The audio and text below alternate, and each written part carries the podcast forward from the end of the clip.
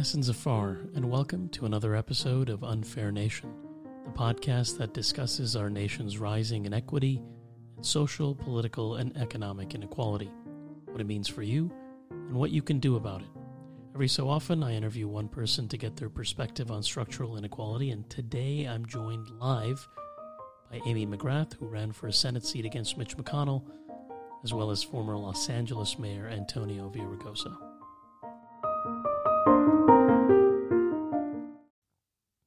This episode continues our conversation about why running for public office is important, but it's a little different. It's a recording of a live conversation I had with Amy McGrath, who ran for both the U.S. House of Representatives and then for the Senate against Mitch McConnell.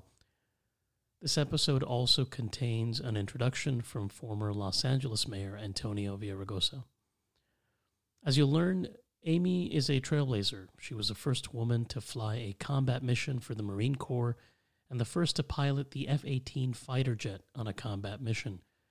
In our conversation, Amy and I touch on a variety of issues, but most importantly, the role of women as political leaders.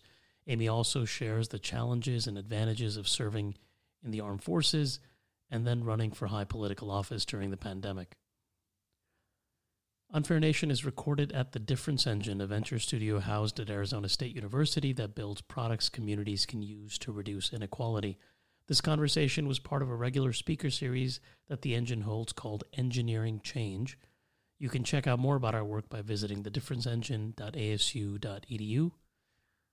Thanks for listening and enjoy. Good morning, everyone.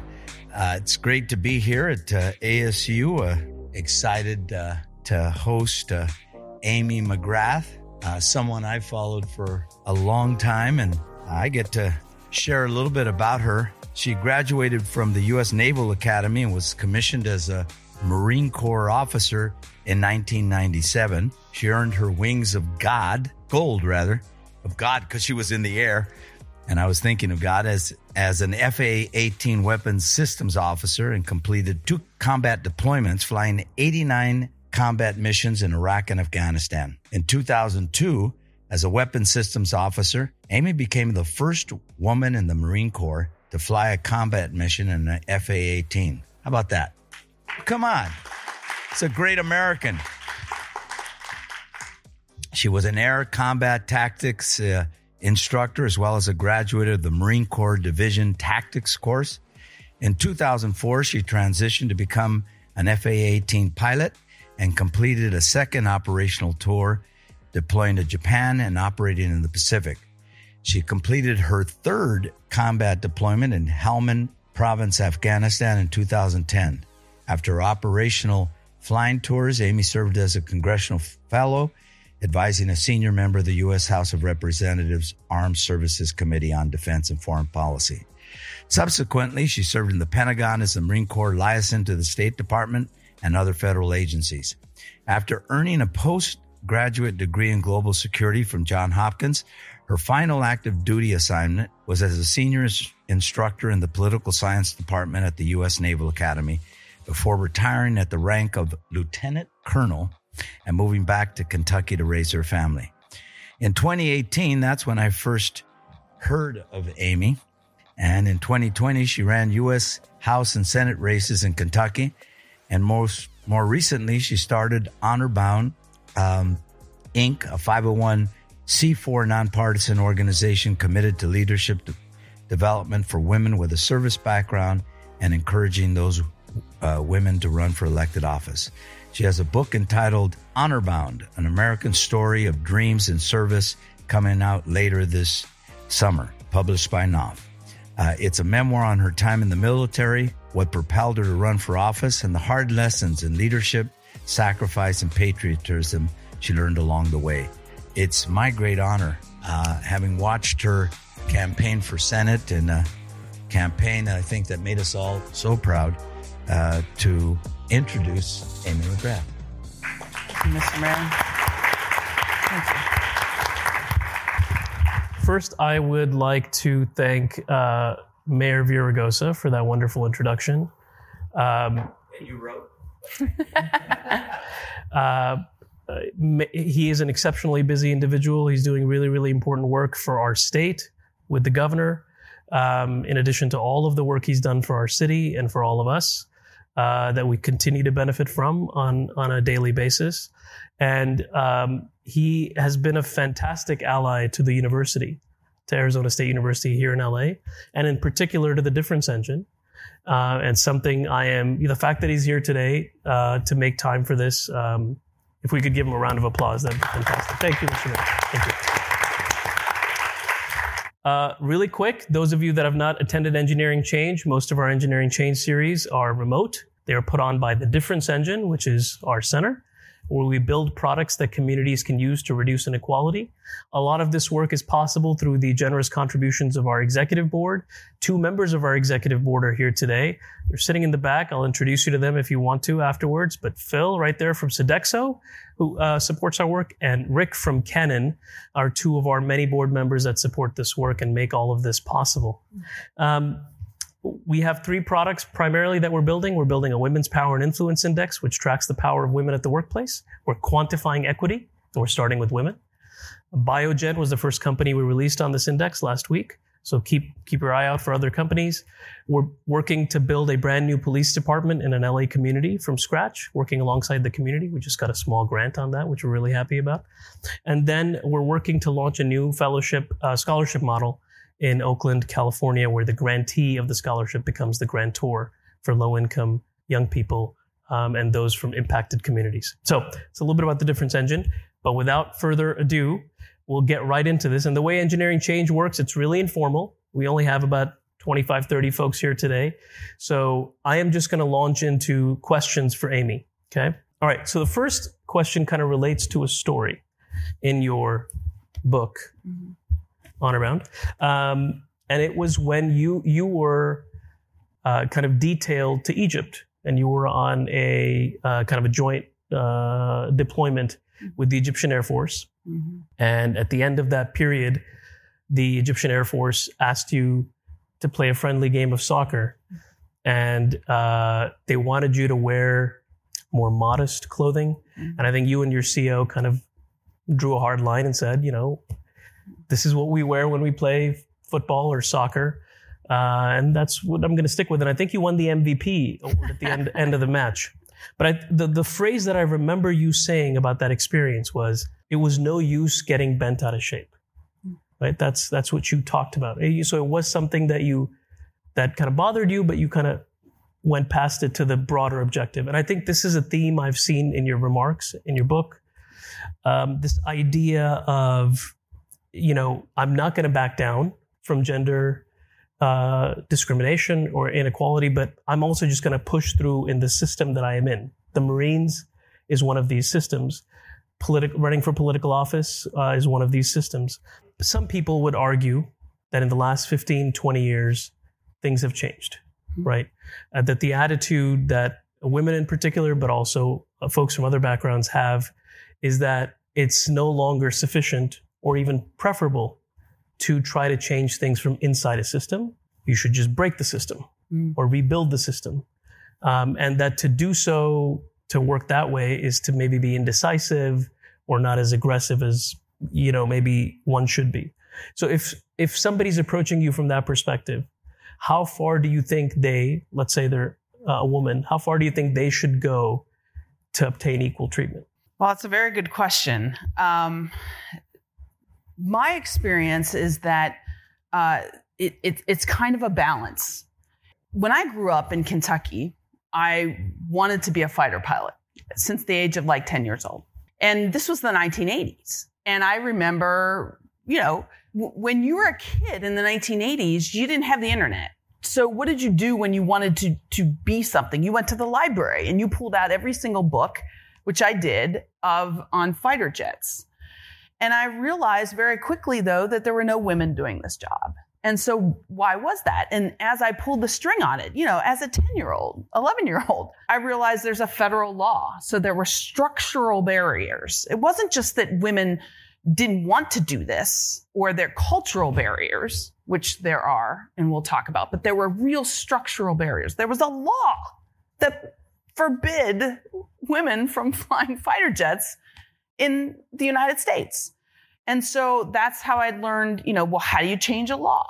I'm going to go change this law. And I realized, well, I can't change the law, but elected members of Congress, elected officials could change the law. So I, you know, started to be active and write letters to them. And um, I think that it, to get back to your question, I think it's it's a it's a balance between wanting to change the the structural systems that we have by you know as you say breaking them, which doesn't always work, as opposed to the sort of long term slog of all right, the system is what it is. Let's work to change it. And how do we do that? How do we, you know, in my case, I wrote letters to members of Congress. I wrote letters to uh, newspapers, and I paid attention to politics because you know change had to happen in the, the the people that we elected, and we had this amazing thing happen in the fall of 1992. I became a a, uh, a senior in high school that year. This amazing thing that happened that year, an election. And we elected more women to Congress than ever before in history that year.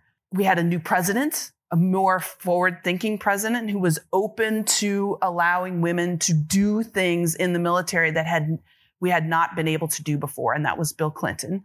He did not, and his administration and Congress did not open all jobs to women that year, but they opened up many more, including combat aviation, combat ships and it changed my life and the structural barriers were were lifted but that wasn't the only answer you had to not only lift the structural barriers and i think that's my point here is it's not good enough just to have the laws change and the structural barriers change and these opportunities out there you have to actually work toward change and you have to work toward cultural change too and that requires you know staying within the system uh, and and working at it and I hope that answers your question, but that's that's my point of view.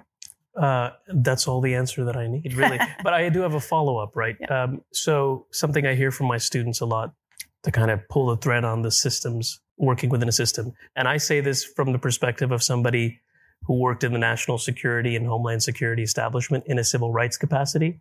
You know, very difficult to get work work done in that space. Mm-hmm um, and frequently criticized for being somebody on the inside or playing kind of an Uncle Tom kind of role in that space, right? People with my background were being incarcerated, and here I am, part of that organization. Right. So, to people who some of my students have talked about, and if we're focused especially on women, but this applies to any demographic characteristic, is this idea of like, okay, so I'm working in the system, but the system that I'm working in is designed by and caters to the preferences of the majority, let's say men. So the Marines in particular mm-hmm. is a system that has all of this momentum. Right. And so um, it, arguments for creating a, a, kind of a separate force, or there's arguments like that as well. And so what do you what do you what do you think about that kind of uh, well, statement? I think you have to work within the system and you have to get you have to work within it to get to the leadership and that's where you change. So, you know, we we have in the Marine Corps a fairly good percentage of women recruited to become officers. It's like 10%. But by the time we get to the three, two, three, four star generals, guess what? We're like 1%. And so we have to focus on, you know, and, and this isn't just the Marine Corps, but it's all the military. We have to focus on, you know, uh, getting women to the higher ranks. And here's why that matters. It matters because you have to have women in these positions of power. You have to have that diversity. The talent is there. We're clearly capable. How do, how do we get that is another story. There are cultural barriers to getting there. But it's important because real change does not happen. It, it happens from the grassroots, yes, but it happens when you have leaders who uh, push that change. And you know, this is true in politics too. We will not reach uh, gender equity. We will not get to where we need to be unless we have more women in positions of power in our government. It's just a fact. No offense to the men, but you have to have women in those at the table. And how you get there is you, in my opinion, you work within the system that we have.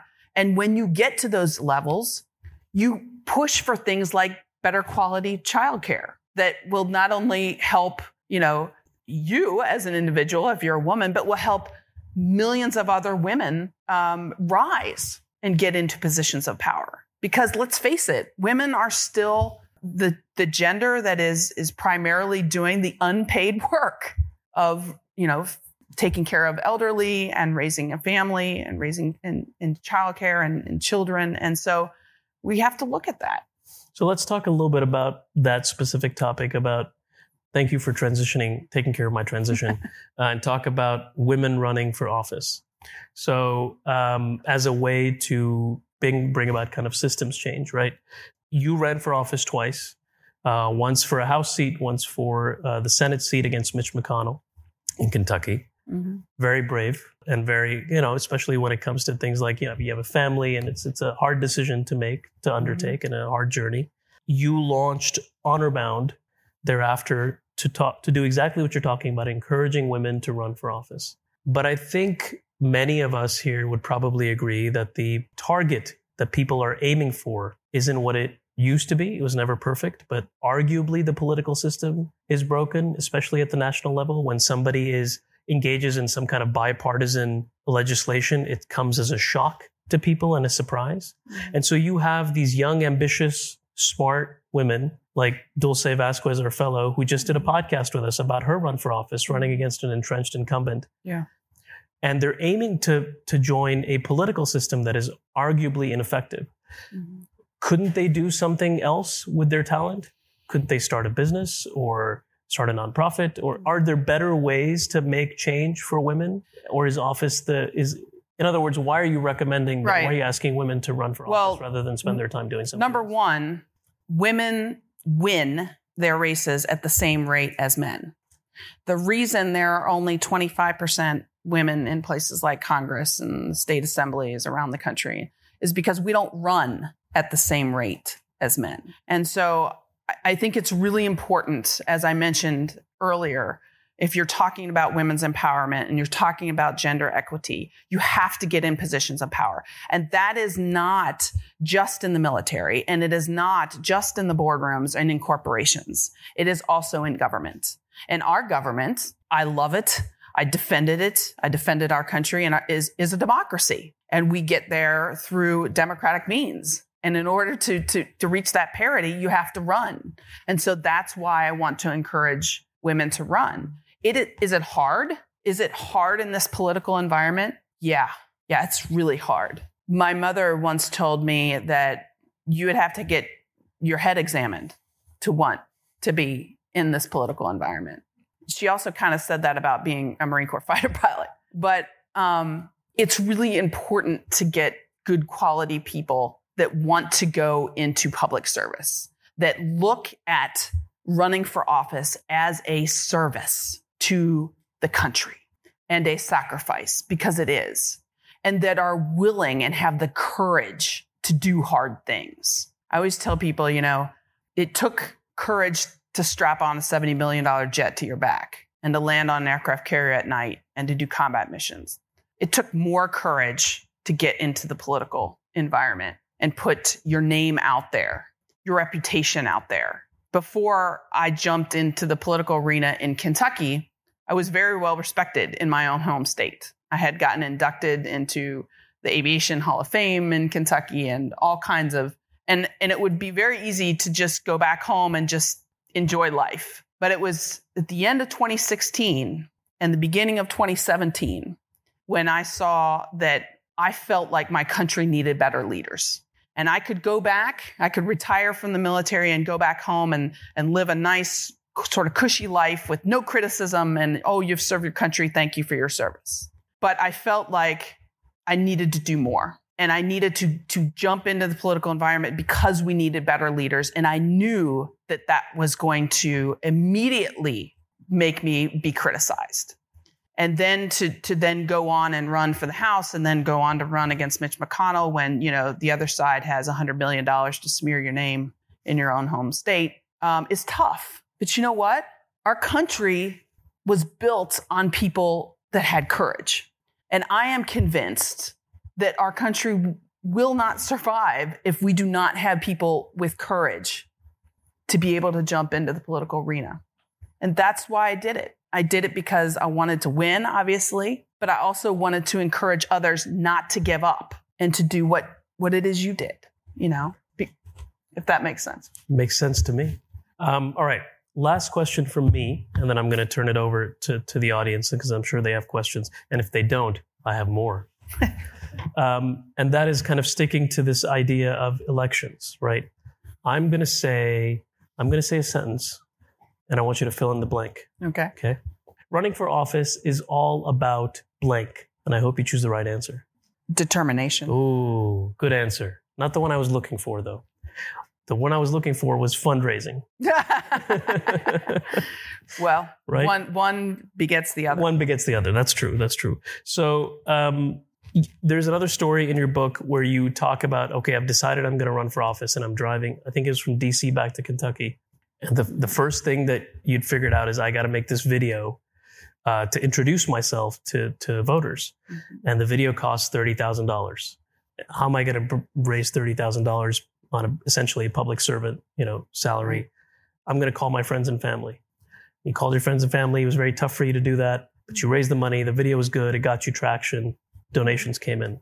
Now imagine that somebody is considering running for office, but they are first generation American. Most of their friends and family live overseas. And over 30% of Americans now are, you know, first generation or immigrants, so a big chunk of people. Mhm. Or they are a low income person Right. do we live in a time now where somebody who is middle income even or low income however we define those terms Mhm. Or an immigrant that lacks a kind of a family structure big set of friends can they even consider running for office and how inequitable does that make this idea of running for office Yeah. There's no doubt that there's inequity there.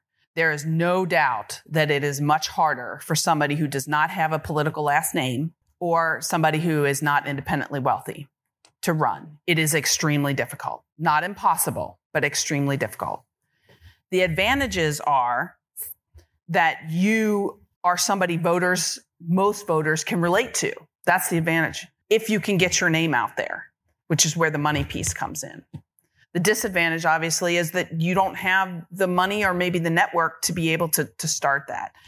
That's where organizations like mine, um, Honor Bound, which is, is specifically for those who have served the country to, to then jump into politics. But there are other organizations out there um, that will help you uh, get started. And what I tell people, um, specifically when they're talking about fundraising, is you're not fundraising for yourself. You're not taking that that you know twenty eight hundred dollar max check that you can get from at the federal level and pocketing it in your pocket. You're you have a shared vision for the country. You're doing the hard work of running. Now, I always tell people, you want to go run, go run. You know, I'm doing it because it's hard. And there's not a lot of people that want to do it. So my pitch was always, we have the same values. Support me because I'm doing the work, right? It's almost like a patriotism thing. You love the country. I love the country. I'm doing what I can do. What are you doing? You know, and then maybe that's the Marine in me. But it, you, you sort of make people think that way. And so that's what I would tell folks who, who can't fund their own campaign or who don't have networks is we got to, you know, there, there are organizations out there to get you to talk to people who can help you, who can uh, help you with those funds and then remind them, hey, this is about the country. This isn't about me. And I'm doing the, I'm doing the sacrifice because it really is a sacrifice to run, but so important that we have good people. And there's a lot of, I, I just, met with some some folks last night who here in LA who who helped with my campaign and it, it, was amazing because these are patriotic Americans who love this country. And so you just need to tap into that. You know, we're all doing our part. I always tell say, hey, some people can knock on doors, some people can write op-eds, some people can uh, can run for office, some people can write a check. Everybody should be doing something. Okay. With that uh, inspiring end uh, to the to the my Q and A. I'm going to open it up to all of you to ask questions, and if you don't mind, if you feel comfortable, just say your name and maybe the organization or institution you're here. Sure. You're with. Um, My name's Holly Milburn Smith, and I'm actually I was born and raised in Georgetown, Kentucky, Awesome. and now I work in Los Angeles. I'm I do gender equity work in the mayor's office, and I am endlessly dissatisfied and more often than not annoyed by the way places like Kentucky are talked about with regard to electoral politics as these like unwinnable places lacking all nuance. Um, and I, my hunch is that you agree because you went, you know, head to head with the most powerful member of the Senate because you probably thought it was winnable. And I agree with you. I think it is winnable for progressives. Um, but I, my question for you is, is what do we get wrong in popular narrative about a place like Kentucky that people kind of dismiss as not winnable for progressives? Yeah, that's a great question. Um, I think that we can't discount any area. And so when we say something is unwinnable and we don't invest and we don't care about candidates and we don't care about messaging, we lose those areas for another generation. And that that's my concern. I always tell people, you know, when I ran against Mitch McConnell in Kentucky, I wasn't running against just, you know, one year of attack ads against me. I was running against two decades of propaganda and labeling, you know, one political party as something evil. And you can't always overcome that in, in one election cycle. We have to keep trying. We have to keep good people running uh, and com- try to make these areas as competitive as possible. We cannot cede anything. That's what I would tell folks. And, you know, Kentucky is a very tough place. It's very proud. You, you know this.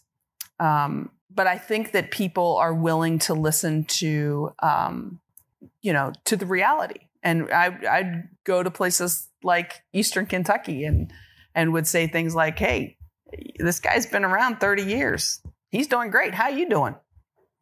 You know, and um, it's tough though. It, it's really tough. Yeah. Other questions? Hi, Ehsan. Thanks again for the invite. Always a great conversation. So appreciate it. And thank you so much, Amy, for flying in here. Um, my name's Andy. I'm using he, him pronouns today, and I work for a consulting group called SidePorch. And part of what we do is look at the incentives and accountabilities for organizations and systems that are going through a transform- transformational change. And so mm-hmm. that's where my question is heading. I wanted to touch on three quick points, though, and kind of lead up to that. One is that Audre Lorde quote that is often misused of like the master's house will never be destroyed with the master's tools. I think that the way that you laid it out of the importance of being within the system for change, there's some really great articles about how that quote is taken out of context and what Audre Lorde actually meant in that quote. So I appreciate your thoughts there. I also feel like there is this world in which um, the masters, those in power, those that are wealthy, those that are white, those that are male, are tightening their grip on those tools because they fear and they know that change is coming. Mm-hmm. And that oftentimes there's this desire or movement to putting the effort on like those that are oppressed need to work hard or harder to get to those tools. When in reality, it's really those that have the tight hold need to loosen it or share which then brings into I really appreciate that there's intersectionality was brought up on the screen before and the four I's of oppression of institution, ideological, institutional, interpersonal, and internalized, and thinking about how all those are intersected along the way. So my, that leads me to my question, which is, what is the incentives and accountability that you see at the political level that may enable for more of this change of gender equity to occur in the political system? Well, there's a lot there. Uh, I think the incentive to change is there. I mean, people people do want change. I think what's what's hard right now is that you know there does seem to be so much resistance, and I think as a as a woman, uh, especially what we've seen. Look, let's just be frank. In the last year, with a lot of women's what I consider women's rights being um, curtailed, there there's it's easy to to sort of say, okay, we've stalled and maybe maybe kind of throw up our arms and, and give up. But um, we just can't do that, and and we have to keep working for gender equity in uh, places like Congress. Twenty five percent, it ain't good enough. It's not good enough, and and so I, I just firmly believe that really lasting change is not going to happen until you get you know, that equity in, in leadership in places like Congress, in the boardrooms, at the at the head of major institutions like our military and that that sort of thing. I'm also somebody that that believes that you know you should be the change that you want to see. When I ran for office, I, I the particularly the first time, I people would say, "Well, how are you going to be as a candidate?" And I'm like, like I'm going to be the candidate I always wanted to vote for.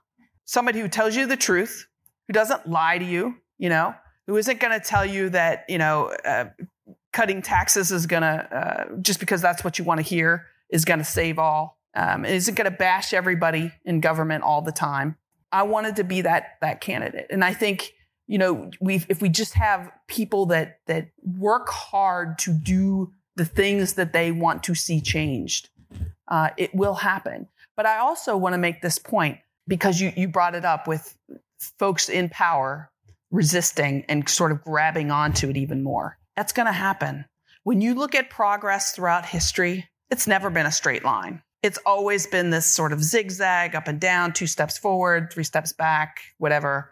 You know, we're in that time right now where I feel like this is sort of the last bastion of of people trying to, you know, keep that power. They're sort of just really trying to do that. And that's what we're seeing. So we we can't stop. We're still going in the right direction. Mm-hmm. Amy, yes, sir. What did you learn in the Marines that prepared you for the first race, Congress? Then what did you learn in the race for Congress that prepared prepared you for the Senate race? Being a Marine Corps officer, you're not just flying a plane. You're a leader. And being a Marine Corps officer is all about people. It's about leading people. It's about being straight with them. It's about being confident, having a vision, and being able to communicate that vision toward a mission. Running for Congress, almost the exact same thing.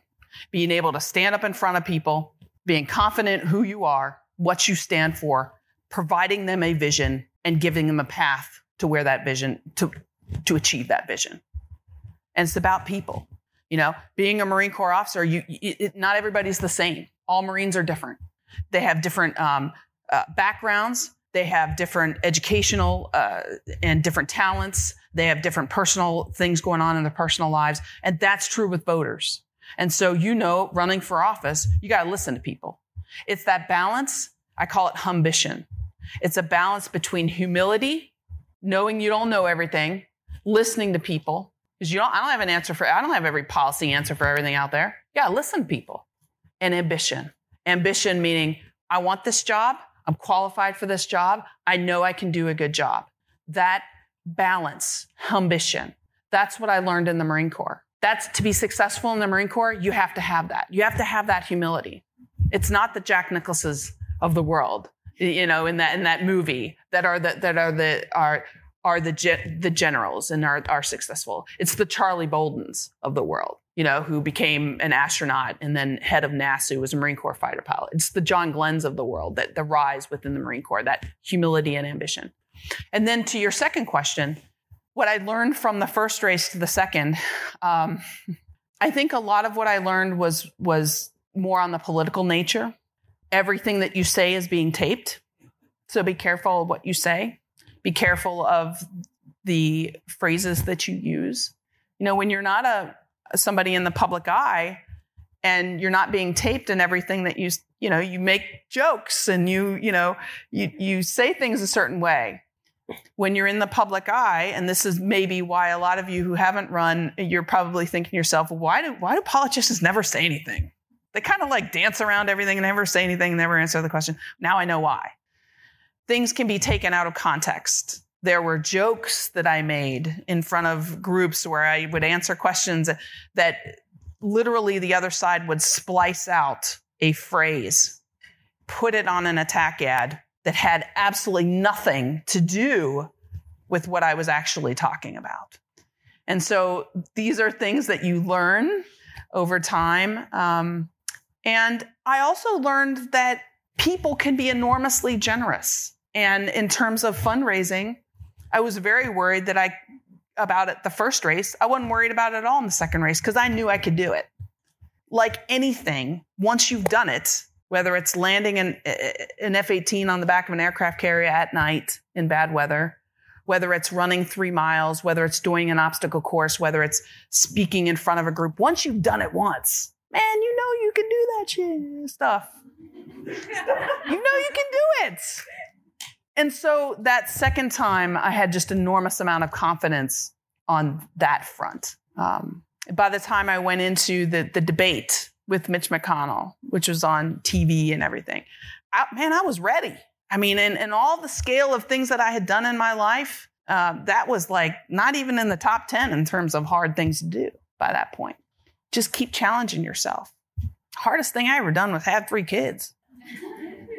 They don't listen like Marines. So I've got one question here, and then I've got one over there. Hi, my name is Alex Cameron, uh, and my question is this: uh, You understand Kentucky pretty well, and you understand uh, Senate campaigns pretty well. So I'm wondering what advice you give to your old primary opponent, Charles Booker, and does he, in your opinion, have a shot or not? Um, what advice would I give to Charles Booker? I, I think uh, he he obviously is is in the middle of his campaign. So I mean, he is he's fundraising just like like I did. He's going out and talking to voters just like I did. It is a very tough environment in Kentucky. Um, he's running against a different opponent than I ran against. He's running against a man who's even more popular in Kentucky than my opponent was. Uh, so it will be difficult. Um, but look, I I agree with him on hey, we need change and um, and so you know I'm I'm hoping that that message continues uh, in in my state. Hi, I'm Manmeet Mehta. I work with Ashoka. That's a global nonprofit that looks at systems changing innovations. Bear with me, my question is not particularly sharp, but I'm fascinated by your experience uh, in running for office across Kentucky. And we've seen sort of the divisiveness, especially over the last five to seven years, that has emerged. Um, and the erosion of trust. And so I guess my question is trying to get at that divisiveness is connected to the corrosive nature of politics that we see coming out of Washington, D.C., and then it feeds it. And so it's sort of a mutually reinforcing circle.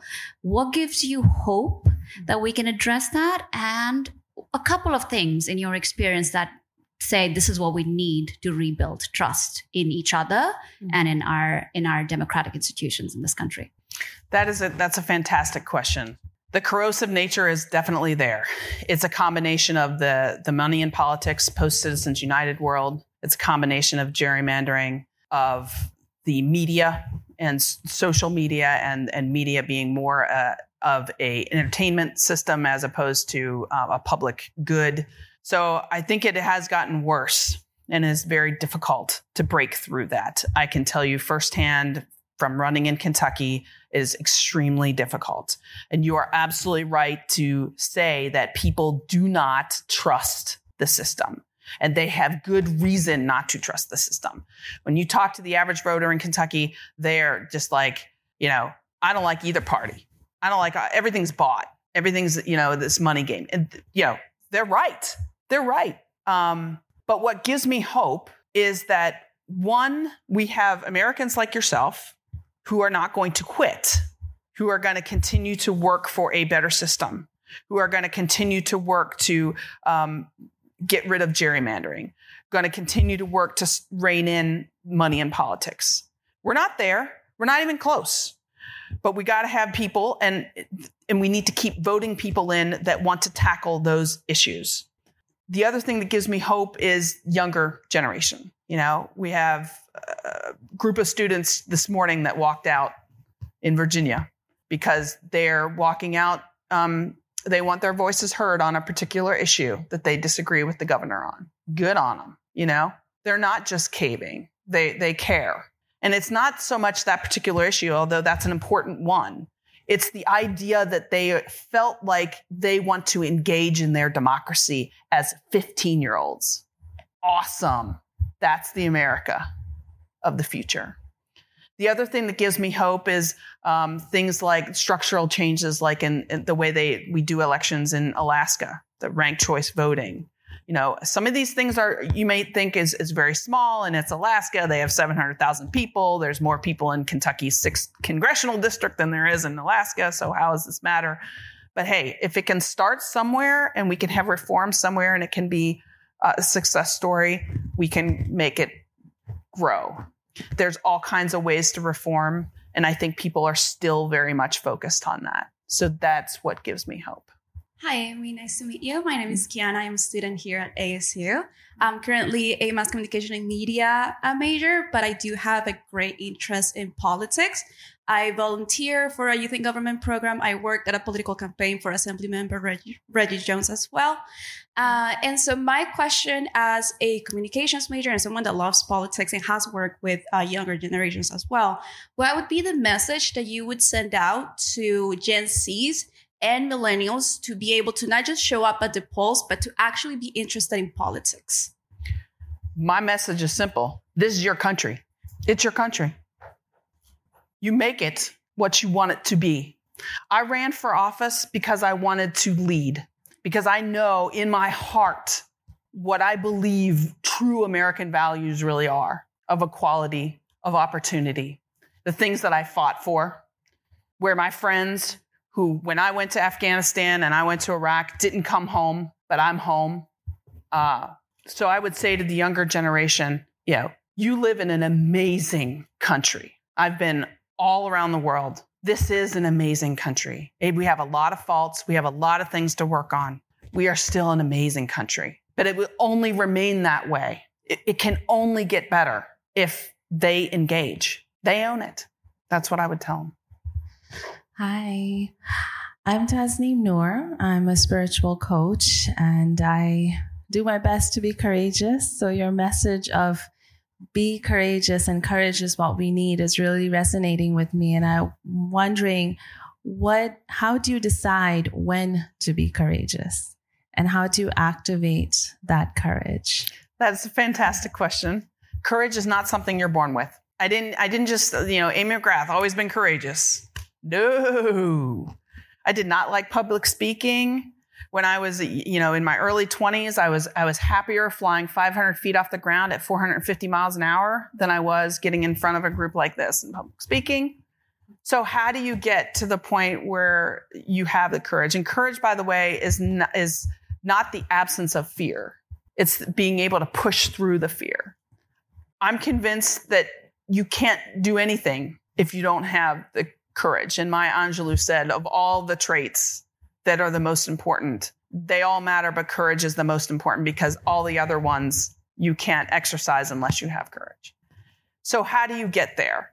For me, I look back and it wasn't something that just happened. It's doing the little things over and over and continually challenging yourself, doing the things you think you cannot do. And each time you do something that you previously thought you could not do. You take that, you put it in your backpack, and you go to the next thing. It, has anyone I, I, has seen The Mandalorian? It's like a Disney Plus. Okay, my kids are watching this thing. Okay, right, and and I, I try to equate it to that because the Mandalorian is the main character, and he doesn't have initially he doesn't have any armor. And he goes and he performs a mission and he does it and he's successful. And sometimes he's not, not successful, but sometimes he's successful and he gets a piece of, of um, like a medal that he brings back to the person who then uh, smelts it, makes it into part of his armor. And each time he goes out and he be, so, so the next time he goes out, he has more armor. Maybe it's over his one part of his arm. And then the next year he gets his other arm, you know, covered. So that by the time, you know, that he's a real uh, warrior, he's got the whole body covered. And I kind of look at that as, as, you know, you want to fly a fighter jet, you don't just get there overnight. You do these things, you know, you build yourself up to that. You want to run against the Senate Majority Leader and have the courage to, to put yourself out there, you, you build up to that. And you do it by doing the things you think you cannot do, whatever that is, putting it in your backpack and going to the next one. I think that's a great place to end our conversation today, Amy. So let's give Amy a round of applause.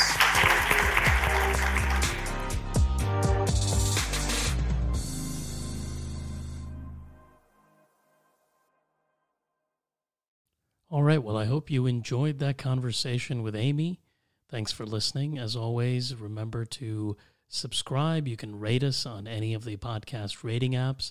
Check out the work of the Difference Engine at thedifferenceengine.asu.edu. And Unfair Nation is also a newsletter. We have thousands of subscribers now. We've been doing really well in terms of subscriptions.